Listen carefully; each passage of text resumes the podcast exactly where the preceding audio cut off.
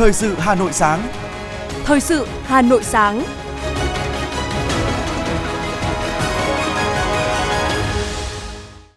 Thu Minh và Trọng Khương sẽ được đồng hành cùng quý vị thính giả trong 30 phút của chương trình Thời sự sáng ngày hôm nay, thứ Bảy ngày 10 tháng 12 năm 2022. Chương trình có những nội dung chính sau đây. Tiếp tục các hoạt động trong chuyến công tác, Thủ tướng Chính phủ Phạm Minh Chính hội đàm với Thủ tướng Luxembourg Xavier Bettel. Hội thảo khoa học cấp quốc gia với chủ đề Chiến thắng Hà Nội Điện Biên Phủ trên không 1972, sức mạnh Việt Nam và tầm vóc thời đại và triển lãm Điện Biên Phủ trên không, bước ngoặt lịch sử. Việt Nam dẫn đầu về chỉ số trình độ phát triển thị trường, tăng cường kiểm soát an toàn thực phẩm dịp cuối năm. Quảng bá văn hóa ẩm thực tại con đường văn hóa hữu nghị Việt Hàn từ ngày hôm nay đến 11 tháng 12 tại phố Trần Văn Lai, Mỹ Đình, Hà Nội. Phần tin thế giới có những thông tin Đức thúc đẩy phát triển lá chắn phòng thủ tên lửa. Anh mở mỏ than mới đầu tiên sau 3 thập kỷ. Thái Lan thắt chặt quy định gia hạn thị thực sau khi phát hiện các lỗ hổng về pháp lý và sau đây là nội dung chi tiết. Thưa quý vị, sáng mùng 9 tháng 12 theo giờ địa phương, sau khi dự lễ đón thăm chính thức Đại Công quốc Luxembourg, Thủ tướng Chính phủ Phạm Minh Chính đã hội đàm với Thủ tướng Đại Công quốc Luxembourg Xavier Bettel. Trong không khí cởi mở, chân thành, tin cậy, hai thủ tướng đã trao đổi toàn diện về tình hình phát triển kinh tế xã hội mỗi nước, quan hệ hợp tác song phương và các vấn đề khu vực quốc tế cùng quan tâm. Hai nhà lãnh đạo bày tỏ vui mừng về những phát triển tích cực trong quan hệ hai nước, nhất là trong lĩnh vực đầu tư khi Luxembourg là nhà đầu tư lớn thứ ba của châu Âu ở Việt Nam, với tổng số vốn đầu tư đạt 2,6 tỷ đô la Mỹ hai bên nhất trí thúc đẩy sớm thiết lập khuôn khổ đối tác chiến lược về tài chính xanh nhằm tận dụng thế mạnh của Luxembourg về nguồn vốn đầu tư, nhất là tài chính xanh để hỗ trợ Việt Nam triển khai chiến lược quốc gia về tăng trưởng xanh và nỗ lực ứng phó với biến đổi khí hậu. Trong đó có việc thực hiện các cam kết đã đưa ra tại COP26. Về hợp tác kinh tế, hai thủ tướng đề nghị các cơ quan doanh nghiệp hai nước tiếp tục triển khai đầy đủ, hiệu quả Hiệp định Thương mại Tự do Việt Nam EU EVFTA, đẩy mạnh kết nối về logistics, thiết lập hệ thống kho ngoại quan tại mỗi nước nhằm thúc đẩy thương mại, làm cửa ngõ vào thị trường EU và ASEAN, đồng thời thúc đẩy ký kết hiệp định tránh đánh thuế hai lần. Thủ tướng Chính phủ Phạm Minh Chính đề nghị chính phủ Luxembourg tạo điều kiện thuận lợi để hàng hóa xuất khẩu của Việt Nam tiếp cận thị trường Luxembourg và EU, nhất là các sản phẩm nông lâm và thủy sản có thế mạnh của Việt Nam, khuyến khích các doanh nghiệp Luxembourg đẩy mạnh đầu tư vào Việt Nam trong các lĩnh vực như hạ tầng chiến lược, chuyển đổi số, năng lượng tái tạo, công nghệ dược phẩm. Thủ tướng đề nghị Luxembourg hỗ trợ Việt Nam xây dựng trung tâm tài chính quốc tế ở thành phố Hồ Chí Minh, thúc đẩy các nước EU khác sớm phê chuẩn hiệp định EVPA và ủng hộ Ủy ban châu Âu EC sớm gỡ bỏ thẻ vàng đối với thủy sản Việt Nam. Về phần mình, Thủ tướng Luxembourg khẳng định hiệp định EVFTA là động lực quan trọng để thúc đẩy quan hệ kinh tế thương mại giữa hai bên, ủng hộ EU sớm thông qua hiệp định EVPA, đánh giá cao những nỗ lực của Việt Nam trong chuyển đổi nghề cá bền vững, nhấn mạnh các tập đoàn doanh nghiệp Luxembourg ngày càng quan tâm đến Việt Nam có ổn định chính trị và môi trường đầu tư kinh doanh thuận lợi, sẵn sàng thúc đẩy hợp tác và hỗ trợ Việt Nam trong các lĩnh vực kinh tế tuần hoàn, ngân hàng, chứng khoán, tài chính khí hậu và đặc biệt là đưa hợp tác trong tài chính xanh, lĩnh vực thế mạnh của Luxembourg thành trụ cột hợp tác giữa hai nước. Thủ tướng Chính phủ Phạm Minh Chính đề nghị Luxembourg hỗ trợ Việt Nam về tài chính và công nghệ nhằm phát triển ngành công nghiệp năng lượng tái tạo, hỗ trợ nguồn lực triển khai các dự án thích ứng với biến đổi khí hậu, nhất là vùng đồng bằng sông Cửu Long, tăng cường hỗ trợ Ủy hội sông Mê Công, nhất là trong quản lý và sử dụng bền vững tài nguyên nước. Hai bên cũng nhất trí mở rộng hợp tác trong các lĩnh vực an ninh quốc phòng, chống tội phạm xuyên quốc gia, an ninh mạng, chuyển đổi số, văn hóa, du lịch, giáo dục đào tạo, giao thông vận tải. Thủ tướng Chính phủ Phạm Minh Chính đề nghị chính phủ Luxembourg tiếp tục hỗ trợ và tạo điều kiện cho cộng đồng người Việt Nam hội nhập thành công và đóng góp cho phát triển kinh tế xã hội Luxembourg, mở rộng việc tiếp nhận lao động Việt Nam sang làm việc tại Luxembourg hai thủ tướng đã trao đổi sâu rộng về các vấn đề khu vực quốc tế cùng quan tâm, khẳng định tiếp tục phối hợp, ủng hộ lẫn nhau tại các diễn đàn đa phương và tổ chức quốc tế như khuôn khổ hợp tác ASEAN EU, ASM, Liên Hợp Quốc, nhất là trong thời gian hai nước cùng là thành viên Hội đồng Nhân quyền nhằm đóng góp cho hòa bình, ổn định, hợp tác và phát triển tại khu vực và trên thế giới. Về vấn đề Biển Đông, hai bên tái khẳng định tầm quan trọng của việc đảm bảo hòa bình, ổn định, an ninh, an toàn và tự do hàng hải, hàng không tại Biển Đông, không sử dụng hoặc đe dọa sử dụng vũ lực, giải quyết tranh chấp bằng biện pháp hòa bình, phù hợp luật pháp quốc tế, nhất là Công ước của Liên Hợp Quốc về luật biển năm 1982. Nhân dịp này, Thủ tướng Chính phủ Phạm Minh Chính mời Thủ tướng Xavier Bettel thăm Việt Nam trong năm 2023. Thủ tướng Xavier Bettel vui vẻ nhận lời và đề nghị hai bên phối hợp thu xếp qua đường ngoại giao. Ngay sau khi kết thúc hội đàm, Thủ tướng Đại Công quốc Luxembourg Xavier Bettel đã mời và đích thân hướng dẫn, giới thiệu với Thủ tướng Phạm Minh Chính thăm bảo tàng thành phố Luxembourg, thăm thành cổ Luxembourg, nơi được UNESCO công nhận là di sản văn hóa thế giới. Ngày 9 tháng 12 tại trụ sở Trung ương Đảng, đồng chí Võ Văn Thưởng, Ủy viên Bộ Chính trị, Thường trực Ban Bí thư đã tiếp cố vấn đặc biệt Liên minh nghị sĩ hữu nghị Nhật Việt, nguyên Tổng thư ký Đảng Dân chủ Tự do Nhật Bản Chitomu Takebe. Tại cuộc tiếp, Thường trực Ban Bí thư hoan nghênh phía Nhật Bản đã phối hợp cùng Việt Nam xây dựng kế hoạch và triển khai các hoạt động hướng tới kỷ niệm 50 năm thiết lập quan hệ ngoại giao giữa hai nước trong năm 2023, đề nghị hai bên tiếp tục thúc đẩy quan hệ chính trị, phát huy kết quả đạt được về hợp tác kinh tế thương mại, khoa học công nghệ, giáo dục và mở rộng sang các lĩnh vực mới phù hợp với nhu cầu của hai nước trong giai đoạn mới. Thường trực Ban Bí thư đánh giá cao đóng góp của ngài Chutomu Takebe và phát triển quan hệ song phương trong nhiều năm qua, hoan nghênh các đề xuất của ngài Chitomu Takebe về giao lưu giữa các chính đảng Nhật Bản với Đảng Cộng sản Việt Nam, giao lưu lãnh đạo trẻ hai nước, hợp tác địa phương, giao lưu văn hóa và tiếp tục phát triển Đại học Việt Nhật. Ngài Chitomu Takebe khẳng định coi trọng và tình cảm của giới chính trị, các địa phương và nhân dân Nhật Bản đối với Việt Nam và quan hệ Việt Nam Nhật Bản. Với vai trò cố vấn đặc biệt Liên minh nghị sĩ hữu nghị Nhật Việt, Ngài Chitomu Takebe thông báo về các hoạt động tăng cường quan hệ song phương của phía Nhật Bản và cá nhân Ngài Chitomu Takebe đề xuất một số phương hướng hợp tác trong thời gian tới. Trong đó, Ngài Chitomu Takebe nhấn mạnh thúc đẩy hiểu biết lẫn nhau và quan hệ giữa các quan chức và chính giới của hai nước và những hoạt động cụ thể như lễ hội Việt Nhật tại thành phố Hồ Chí Minh, lễ hội Hokkaido tại Quảng Ninh, hợp tác trong lĩnh vực nông nghiệp và cùng phía Việt Nam phát triển trường Đại học Việt Nhật.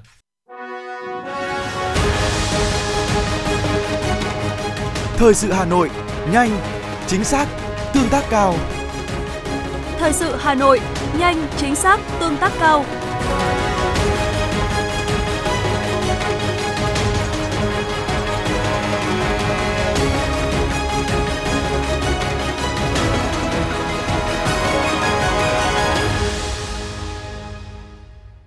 Nhân kỷ niệm 50 năm chiến thắng Hà Nội Điện Biên Phủ trên không, hôm qua tại Hà Nội, Bộ Quốc phòng chủ trì phối hợp với Ban tuyên giáo Trung ương, Bộ Công an và Thành ủy Hà Nội tổ chức hội thảo khoa học cấp quốc gia với chủ đề Chiến thắng Hà Nội Điện Biên Phủ trên không 1972, sức mạnh Việt Nam và tầm vóc thời đại. Đại tướng Lương Cường, Ủy viên Bộ Chính trị, chủ nhiệm Tổng cục Chính trị Quân đội Nhân dân Việt Nam dự và phát biểu chỉ đạo tại hội thảo. Tại hội thảo, các đại biểu các nhà khoa học tiếp tục khẳng định và nêu rõ bối cảnh tình hình trong nước và quốc tế, đặc biệt là những thắng lợi mà quân và dân ta ở miền Nam giành được trong cuộc tiến công chiến lược năm 1972, âm mưu thủ đoạn của đế quốc Mỹ nhằm hỗ trợ cho chính quyền quân đội Sài Gòn ở miền Nam, đồng thời dùng không quân, hải quân đánh phá hủy diệt miền Bắc, buộc ta phải chấp nhận những điều kiện do đối phương đưa ra trên bàn đàm phán tại hội nghị Paris, khẳng định tầm nhìn chiến lược, chủ trương đúng đắn và sự lãnh đạo tài tình sáng suốt của Bộ Chính trị, Ban chấp hành Trung ương Đảng, Quân ủy Trung ương, sự chỉ đạo chỉ huy điều hành xuất sắc của Bộ Quốc phòng, Bộ Công an, Quân chủng Phòng không không quân. Hội thảo cũng phân tích làm rõ quá trình chuẩn bị và tổ chức sử dụng lực lượng, sự phối hợp tạo thành sức mạnh tổng hợp để giành thắng lợi, nghệ thuật tác chiến chiến dịch, công tác bảo đảm vũ khí, trang bị kỹ thuật, bảo đảm hậu cần, tái hiện cuộc chiến đấu kiên cường, anh dũng mưu trí, sáng tạo của quân và dân ta, đánh giá tầm vóc, ý nghĩa, nguyên nhân thắng lợi và những bài học lịch sử, bài học kinh nghiệm về nghệ thuật chỉ đạo xây dựng, tổ chức chuẩn bị và thực hành tác chiến chiến dịch để vận dụng, phát huy trong sự nghiệp xây dựng và bảo vệ Tổ quốc hiện nay. Hội thảo một lần nữa góp phần làm sâu sắc tầm vóc, ý nghĩa và những bài học lịch sử từ kỳ tích của những ngày rực lửa cuối tháng 12 năm 1972, nâng cao niềm tự hào tự tôn dân tộc. Đây cũng là bằng chứng xác thực nhất để đấu tranh phản bác các quan điểm sai trái, xuyên tạc lịch sử, phủ nhận các thành tựu cách mạng, làm thất bại mọi âm mưu, thủ đoạn chống phá cách mạng Việt Nam của các thế lực thù địch góp phần thực hiện thắng lợi công cuộc đổi mới và sự nghiệp xây dựng và bảo vệ Tổ quốc Việt Nam xã hội chủ nghĩa hiện nay.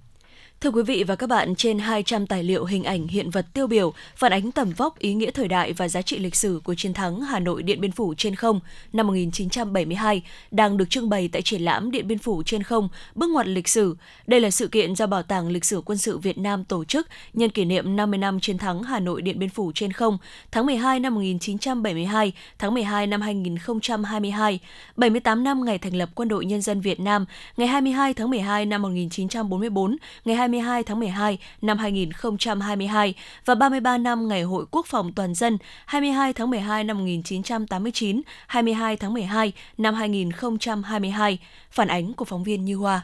Với hơn 200 tài liệu, hình ảnh, hiện vật tiêu biểu, triển lãm phản ánh tầm vóc, ý nghĩa thời đại và giá trị lịch sử của chiến thắng Hà Nội Điện Biên Phủ trên không năm 1972, cũng qua đó khẳng định đường lối chiến tranh nhân dân đúng đắn của Đảng trong lịch sử đấu tranh dựng nước, giữ nước của dân tộc. Thượng tá Lê Vũ Huy, Giám đốc Bảo tàng Lịch sử Quân sự Việt Nam cho biết, nhiều hình ảnh hiện vật tại triển lãm phản ánh tinh thần ý chí chiến đấu dũng cảm, kiên cường, sự mưu trí sáng tạo quyết thắng kẻ thù của quân và dân ta, những tác động ảnh hưởng và sự lan tỏa của chiến thắng Hà Nội Điện Biên Phủ trên không. Triển lãm giới thiệu nhiều hiện vật tiêu biểu cho ý chí quật cường, sự dũng cảm, mưu trí và sáng tạo của quân và dân ta đã làm nên chiến thắng trên bầu trời Hà Nội, tạo bước ngoặt quyết định buộc Mỹ ký hiệp định Paris tháng 1 năm 1973 rút quân ra khỏi Việt Nam. Triển lãm nhằm tri ân, tôn vinh những chiến công, sự hy sinh anh dũng của các anh hùng, liệt sĩ trong sự nghiệp đấu tranh giải phóng dân tộc, khẳng định đường lối chiến tranh nhân dân đúng đắn của Đảng, qua đó khơi dậy lòng yêu nước, niềm tự hào dân tộc cho các thế hệ, nhất là thế hệ trẻ trong xây dựng và bảo vệ Tổ quốc ngày nay. Triển lãm Điện Biên Phủ trên không, bước ngoặt lịch sử được trưng bày chia thành 4 phần. Phần mở đầu giới thiệu những hình ảnh tiêu biểu phản ánh sự lãnh đạo, chỉ đạo, quyết tâm của Trung ương Đảng và Quân ủy Trung ương đánh bại cuộc tập kích đường không chiến lược bằng B-52 của đế quốc Mỹ vào Hà Nội, Hải Phòng và một số địa phương ở miền Bắc. Chiến thắng này đã buộc chính phủ Mỹ nối lại đàm phán và ký hiệp định Paris ngày 27 tháng 1 năm 1973, tạo bước ngoặt lịch sử cho cách mạng Việt Nam tiến tới giải phóng hoàn toàn miền Nam, thống nhất đất nước – Phần thứ hai với chủ đề Âm mưu và tội ác của đế quốc Mỹ trưng bày những hình ảnh, tài liệu, hiện vật phản ánh âm mưu của đế quốc Mỹ tiến hành cuộc tập kích đường không chiến lược bằng máy bay B-52 vào Hà Nội, Hải Phòng và một số địa phương ở miền Bắc Việt Nam tháng 12 năm 1972 và sự tàn phá của bom đạn và tội ác hủy diệt của đế quốc Mỹ. Phần 3 có chủ đề Chiến thắng trên bầu trời Hà Nội là những hình ảnh, tài liệu, hiện vật phản ánh sự chuẩn bị, kế hoạch tác chiến trong 12 ngày đêm chiến đấu từ ngày 18 đến 29 tháng 12 năm 1972. Qua đó thể hiện tinh thần ý chí chiến đấu dũng cảm, kiên cường, sự mưu trí sáng tạo, quyết đánh, biết đánh và quyết thắng kẻ thù của bộ đội phòng không không quân cũng như của quân và dân Hà Nội, Hải Phòng và các địa phương ở miền Bắc đánh bại cuộc tập kích đường không chiến lược bằng B-52 của đế quốc Mỹ. Phần 4 mang tên Âm vang Điện Biên Phủ trên không là sự lan tỏa tác động ảnh hưởng của chiến thắng Hà Nội Điện Biên Phủ trên không, đánh bại hoàn toàn chiến lược Việt Nam hóa chiến tranh của đế quốc Mỹ, giải phóng hoàn toàn miền Nam, thống nhất đất nước và trong sự nghiệp xây dựng và bảo vệ Tổ quốc Việt Nam xã hội chủ nghĩa. Tại triển lãm Điện Biên Phủ trên không, bước ngoặt lịch sử, có một số hiện vật tiêu biểu được giới thiệu như vỏ đạn 100mm, Trung đoàn 252 bắn rơi một B-52 tại Hải Phòng ngày 26 tháng 12 năm 1972 súng máy phòng không 12,7mm tự vệ thủ đô Hà Nội sử dụng chiến đấu chống cuộc tập kích đường không chiến lược của đế quốc Mỹ tháng 12 năm 1972. Ghế phi công máy bay B-52 bị bắn rơi ở Hà Nội ngày 27 tháng 12 năm 1972. Một số trang bị của phi công B-52 bị bắn rơi tại Hà Nội trong chiến dịch 12 ngày đêm. Mũ phi công, sơ đồ, giày cao cổ, đèn tín hiệu, la bàn, thuốc hóa trang, cưa dây – qua những hiện vật, hình ảnh tại triển lãm gợi lại ký ức không thể nào quên của một thời thủ đô chìm trong máu lửa, nhưng quân và dân vẫn một lòng quyết tâm chống lại kẻ thù. Chị Trần Thị Hương, đại biểu tham dự triển lãm chia sẻ. À, đây là một cái sự kiện lịch sử hết sức là có ý nghĩa trong cái hành trình xây dựng và bảo vệ Tổ quốc của Việt Nam thì à, Bảo tàng lịch sử quân sự tổ chức cái sự kiện này thứ nhất là có tính chất kỷ niệm và cũng là một cái dịp để mà các thế hệ trẻ ghi nhớ các cái công ơn và hiểu biết về lịch sử Việt Nam thì đối với tôi, nhìn lại những cái tác phẩm mà trong phòng triển lãm này thì nó đều gợi lại một cái quá khứ hào hùng của dân tộc, cũng như là cái hy sinh, sự hy sinh to lớn của quân đội và nhân dân Việt Nam. Thông tin về triển lãm được cập nhật thường xuyên trên trang tin điện tử Bảo tàng lịch sử quân sự Việt Nam http 2 2 gạch chéo, bảo tàng lịch sử quân sự vn và mở cửa đón khách tham quan trực tiếp từ ngày 8 tháng 12 năm 2022 đến hết tháng 1 2023 tại Bảo tàng lịch sử quân sự Việt Nam, số 28A Điện Biên Phủ, Ba Đình, Hà Nội. Thưa quý vị, chiều qua hàng nghìn người dân háo hức đến tham quan triển lãm Quốc phòng quốc tế Việt Nam 2022. Đây là lần đầu tiên người dân được tận mắt nhìn thấy tiềm lực công nghệ, vũ khí trang bị do Việt Nam sản xuất, công tác an ninh được thắt chặt. Đến với triển lãm, nhiều người dân lần đầu tiên được chạm vào các phương tiện chiến đấu, vũ khí, khí tài hiện đại. Các trang thiết bị hậu cần, kỹ thuật hiện đại, ứng dụng công nghệ cao cũng khiến nhiều người thích thú ngắm nhìn và thử trải nghiệm. Triển lãm Quốc phòng quốc tế Việt Nam 2022 mở cửa từ 9 giờ đến 18 giờ hàng ngày, mở cửa miễn phí cho nhân dân từ 14 giờ đến 18 giờ ngày mùng 9 tháng 12 và cả ngày mùng 10 tháng 12.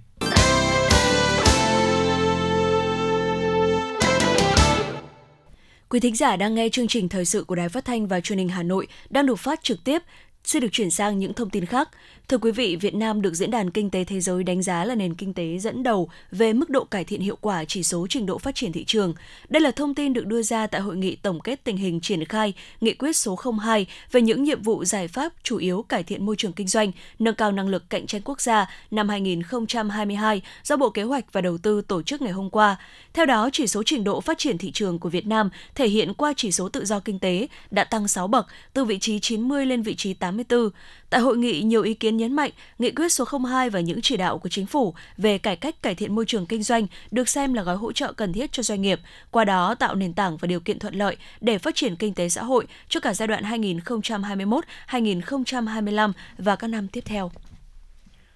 Để bảo vệ sức khỏe của người dân, thời gian qua, lực lượng quản lý thị trường Hà Nội đã tăng cường công tác kiểm tra giám sát, hậu kiểm vệ sinh, an toàn thực phẩm tại các cơ sở sản xuất, kinh doanh thực phẩm, dịch vụ ăn uống, thức ăn đường phố, bếp ăn tập thể. Qua đó từng bước nâng cao nhận thức của người sản xuất kinh doanh cũng như người tiêu dùng. Tuy nhiên, theo thông lệ, vào dịp cuối năm, thị trường thực phẩm càng diễn biến phức tạp, đòi hỏi các lực lượng chức năng cần vào cuộc quyết liệt hơn nữa. Để bảo đảm an toàn thực phẩm, ngăn chặn thực phẩm bẩn tuôn ra thị trường, từ nay đến cuối năm, công tác thanh tra kiểm tra tiếp tục được tăng cường, tập trung vào công tác hậu kiểm sau công bố kiểm tra đột xuất, kiên quyết xử lý vi phạm hành chính về lĩnh vực an toàn thực phẩm. Bên cạnh hoạt động kiểm tra và xử lý nghiêm của cơ quan chức năng, rất cần ý thức và trách nhiệm của các cơ sở sản xuất kinh doanh thực phẩm, đảm bảo cung cấp ra thị trường những sản phẩm chất lượng vì sức khỏe của mọi người. Đối với người tiêu dùng nên quan tâm nhiều hơn đến chất lượng thực phẩm – Cần thận trọng trong lựa chọn thực phẩm, chỉ mua sản phẩm rõ nguồn gốc, bảo đảm an toàn. Thưa quý vị, trong tuần qua chỉ riêng tại Hà Nội ghi nhận gần 1.500 ca, cao nhất từ đầu năm đến nay. Dịch bệnh này vẫn có nguy cơ bùng phát trong tháng 12.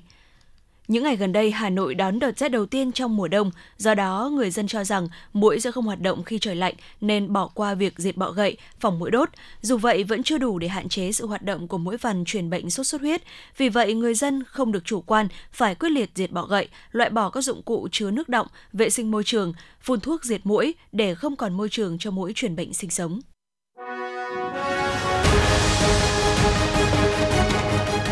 FM 90 cập nhật trên mọi cung đường. FM 90 cập nhật trên mọi cung đường.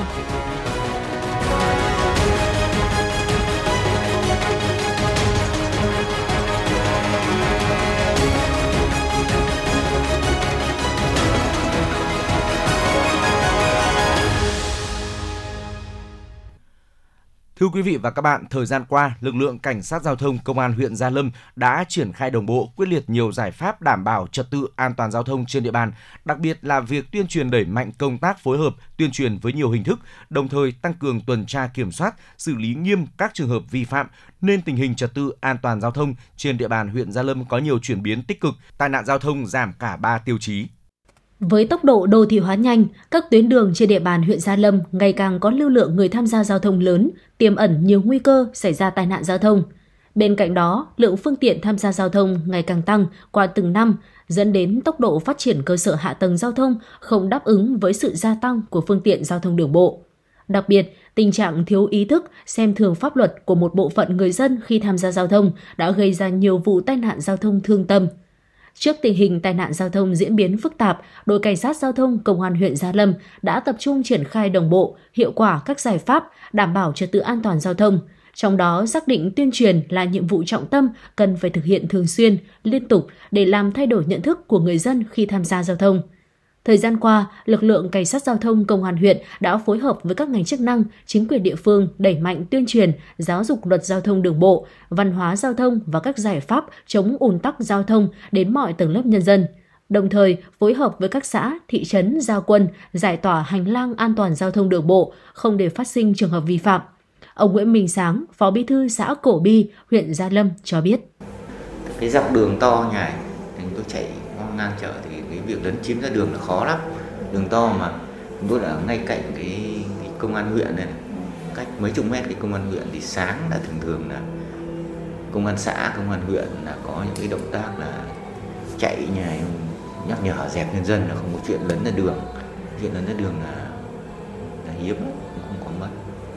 Nhân dân ý thức lắm. Bên cạnh đó, lực lượng cảnh sát giao thông trật tự công an huyện cũng đã tăng cường xây dựng, củng cố và nhân rộng các mô hình tự quản về an toàn giao thông hoạt động có hiệu quả trên lĩnh vực giao thông đường bộ, đường thủy như cổng trường an toàn giao thông, thôn, xóm, tự quản về an toàn giao thông, đội thanh niên xung kích đảm bảo an ninh trật tự, an toàn giao thông – Bên cạnh đẩy mạnh tuyên truyền, giáo dục pháp luật về trật tự an toàn giao thông, lực lượng cảnh sát giao thông công an huyện Gia Lâm cũng đã tăng cường kiểm tra, kiểm soát, đảm bảo trật tự an toàn giao thông, trong đó tập trung xử lý nghiêm các hành vi vi phạm tốc độ, đi không đúng phần đường, làn đường, vi phạm nồng độ cồn, sử dụng phương tiện không đảm bảo an toàn kỹ thuật. Nhờ thực hiện quyết liệt và đồng bộ các giải pháp, 11 tháng đầu năm 2021, tình hình trật tự an toàn giao thông trên địa bàn huyện Gia Lâm cơ bản được đảm bảo tai nạn giao thông đã giảm cả 3 tiêu chí. Trung tá Lê Quang Minh, Phó đội trưởng đội cảnh sát giao thông trật tự công an huyện Gia Lâm cho biết. Thực hiện cái ờ, kế hoạch của Ban chỉ đạo 197 thành phố, của công an thành phố cũng như là của Ban chỉ đạo 197 huyện Gia Lâm để đảm bảo cái trật tự an toàn giao thông, trật tự ờ, đô thị trên địa bàn huyện Gia Lâm thì lực lượng cảnh sát giao thông trật tự công an huyện, lực lượng thanh tra giao thông vận tải cùng các cái lực lượng ban ngành khác của huyện ờ, đều vào cuộc và tham gia duy trì trật tự đô thị trên cái tuyến đường trục chính như tuyến đường ở quốc lộ 5. Thứ hai là các cái trục đường xung quanh của cái địa bàn thị trấn Châu Quỳ như là đường Ngô Xuân Quảng, đường Cổ Bi, đường Thành Trung, đường Lý Thanh Tông đều được các lực lượng gia quân và giải tỏa triệt để các cái vi phạm. Thời gian tới, nhằm tiếp tục hạn chế tối đa các vụ tai nạn giao thông, lực lượng cảnh sát giao thông công an huyện Gia Lâm sẽ tăng cường tuần tra kiểm soát, xử lý nghiêm đối với người điều khiển xe ô tô chở khách, xe mô tô vi phạm các hành vi là nguyên nhân trực tiếp gây tai nạn giao thông như chạy quá tốc độ quy định, tránh vượt không đúng quy định, chở quá số người quy định, quá tải, sử dụng xe hết niên hạn hoặc không đảm bảo an toàn kỹ thuật, không giấy phép lái xe, sau khi sử dụng bia rượu điều khiển phương tiện, người đi mô tô, xe gắn máy không đội mũ bảo hiểm. Ngoài ra, phối hợp với các lực lượng chức năng tăng cường công tác tuần tra kiểm soát, xử lý vi phạm về trật tự an toàn giao thông theo chuyên đề đối với xe ô tô chở khách vi phạm quá khổ quá tải, vi phạm về nồng độ cồn, người điều khiển xe sử dụng ma túy. Tiếp tục là phần tin. Thưa quý vị, sau gần 3 năm phải tạm dừng các đường bay thương mại chở khách thường lệ giữa Việt Nam và Trung Quốc, từ ngày 9 tháng 12, chuyến bay thường lệ đầu tiên được nối lại giữa hai nước. Với việc nối lại đường bay thường lệ tới Trung Quốc, Vietnam Airlines đã khôi phục hầu hết điểm đến quốc tế, nâng tổng số chuyến khai thác trên toàn mạng quốc tế của hãng lên hơn 600 chuyến một tuần, tương đương 70% tần suất khai thác trước dịch. Thời gian mở bán và khởi hành các chuyến bay tới Trung Quốc áp dụng từ nay đến ngày 26 tháng 3 năm sau. Ngày 8 tháng 12, Quỹ Vì Tầm Vóc Việt, Tập đoàn TH và Ngân hàng Thương mại Cổ phần Bắc Á, Nhà khoa Sài Gòn, Ủy ban Nhân dân huyện Bảo Lâm, tỉnh Cao Bằng đã tổ chức lễ cắt băng khánh thành đưa vào sử dụng cầu dân sinh Na Khóe Vì Tầm Vóc Việt 4 thuộc xóm Tổng Hoàng, xã Quảng Lâm. Nhân dịp này, Quỹ Vì Tầm Vóc Việt tặng 36 xuất quà cho các em học sinh vượt khó, các hộ gia đình có hoàn cảnh đặc biệt khó khăn của xã Quảng Lâm, hỗ trợ làm đường bê tông tổng giá trị 33 triệu đồng. Thưa quý vị, nhân dịp kỷ niệm 30 năm quan hệ ngoại giao Việt Nam Hàn Quốc, sự kiện con đường văn hóa hữu nghị Việt Hàn đồng hành cùng Everon cùng với đêm tất niên của Hiệp hội Người Hàn năm 2022 trở thành một sự kiện uy tín mang ý nghĩa về sự hòa hợp giữa hai quốc gia Việt Nam Hàn Quốc. Sự kiện được tổ chức từ ngày hôm nay, ngày 10 đến ngày 11 tháng 12 tại phố Trần Văn Lai, Mỹ Đình, Hà Nội. Chương trình sẽ giới thiệu nhiều nội dung văn hóa truyền thống của hai quốc gia thông qua khoảng 60 gian hàng đa dạng như ẩm thực, quảng bá hình ảnh doanh nghiệp Việt Hàn.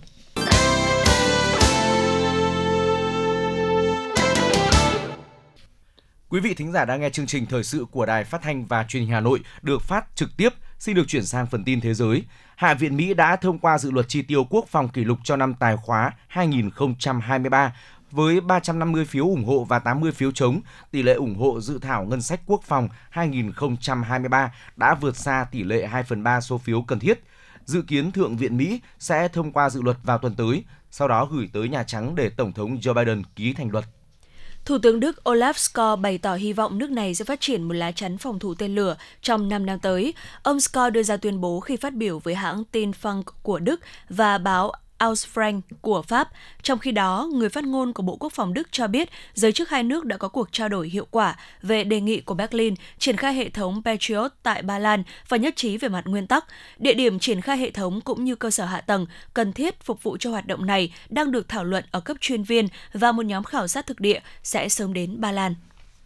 Chính phủ Anh vừa thông qua quyết định khai thác mỏ Whitehaven ở Cumbria, miền Bắc nước Anh. Đây là mỏ than mới đầu tiên được nước này mở trong 30 năm qua. Dự án được kỳ vọng tạo ra khoảng 500 việc làm trực tiếp và 1.500 việc làm gián tiếp cho địa phương này. Tuy nhiên, mỏ than mới này cũng được dự báo sẽ thải ra 400.000 tấn khí thải, gây hiệu ứng nhà kính mỗi năm, tương đương với khí thải của 200.000 xe ô tô.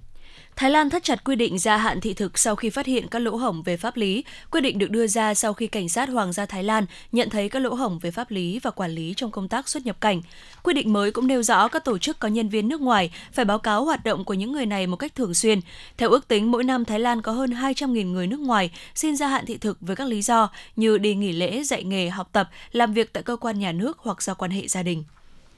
Trung Quốc vừa tiếp tục điều chỉnh và tối ưu hóa phản ứng chống dịch COVID-19 bằng cách ban hành 10 biện pháp mới, bao gồm việc cho phép người mang mầm bệnh không triệu chứng và bệnh nhân có triệu chứng nhẹ cùng những người đáp ứng các yêu cầu nhất định được cách ly tại nhà. Mặc dù vậy, giới chức y tế cấp cao Trung Quốc nhấn mạnh động thái này không báo hiệu việc nới lỏng hoàn toàn các biện pháp chống dịch, mà đây là sự cân nhắc toàn diện dựa trên kinh nghiệm tích lũy được để đối phó với các đặc điểm mới của virus SARS-CoV-2. Sở Y tế bang New South Wales của Australia thông báo một cuộc điều tra về đợt bùng phát vi khuẩn Salmonella sau khi ghi nhận hàng chục người tham gia một hội thảo tuần trước bị nhiễm vi khuẩn này. Salmonella có thể tìm thấy trong rất nhiều loại thực phẩm như thịt gà, thịt bò, thịt lợn, trứng, rau, trái cây và thậm chí cả trong thực phẩm chế biến. Thực phẩm bị nhiễm Salmonella có thể ảnh hưởng đến hình thức, mùi vị, chất lượng và có khả năng gây bệnh cho con người.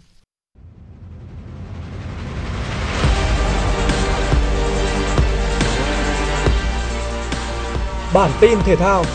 Bản tin thể thao.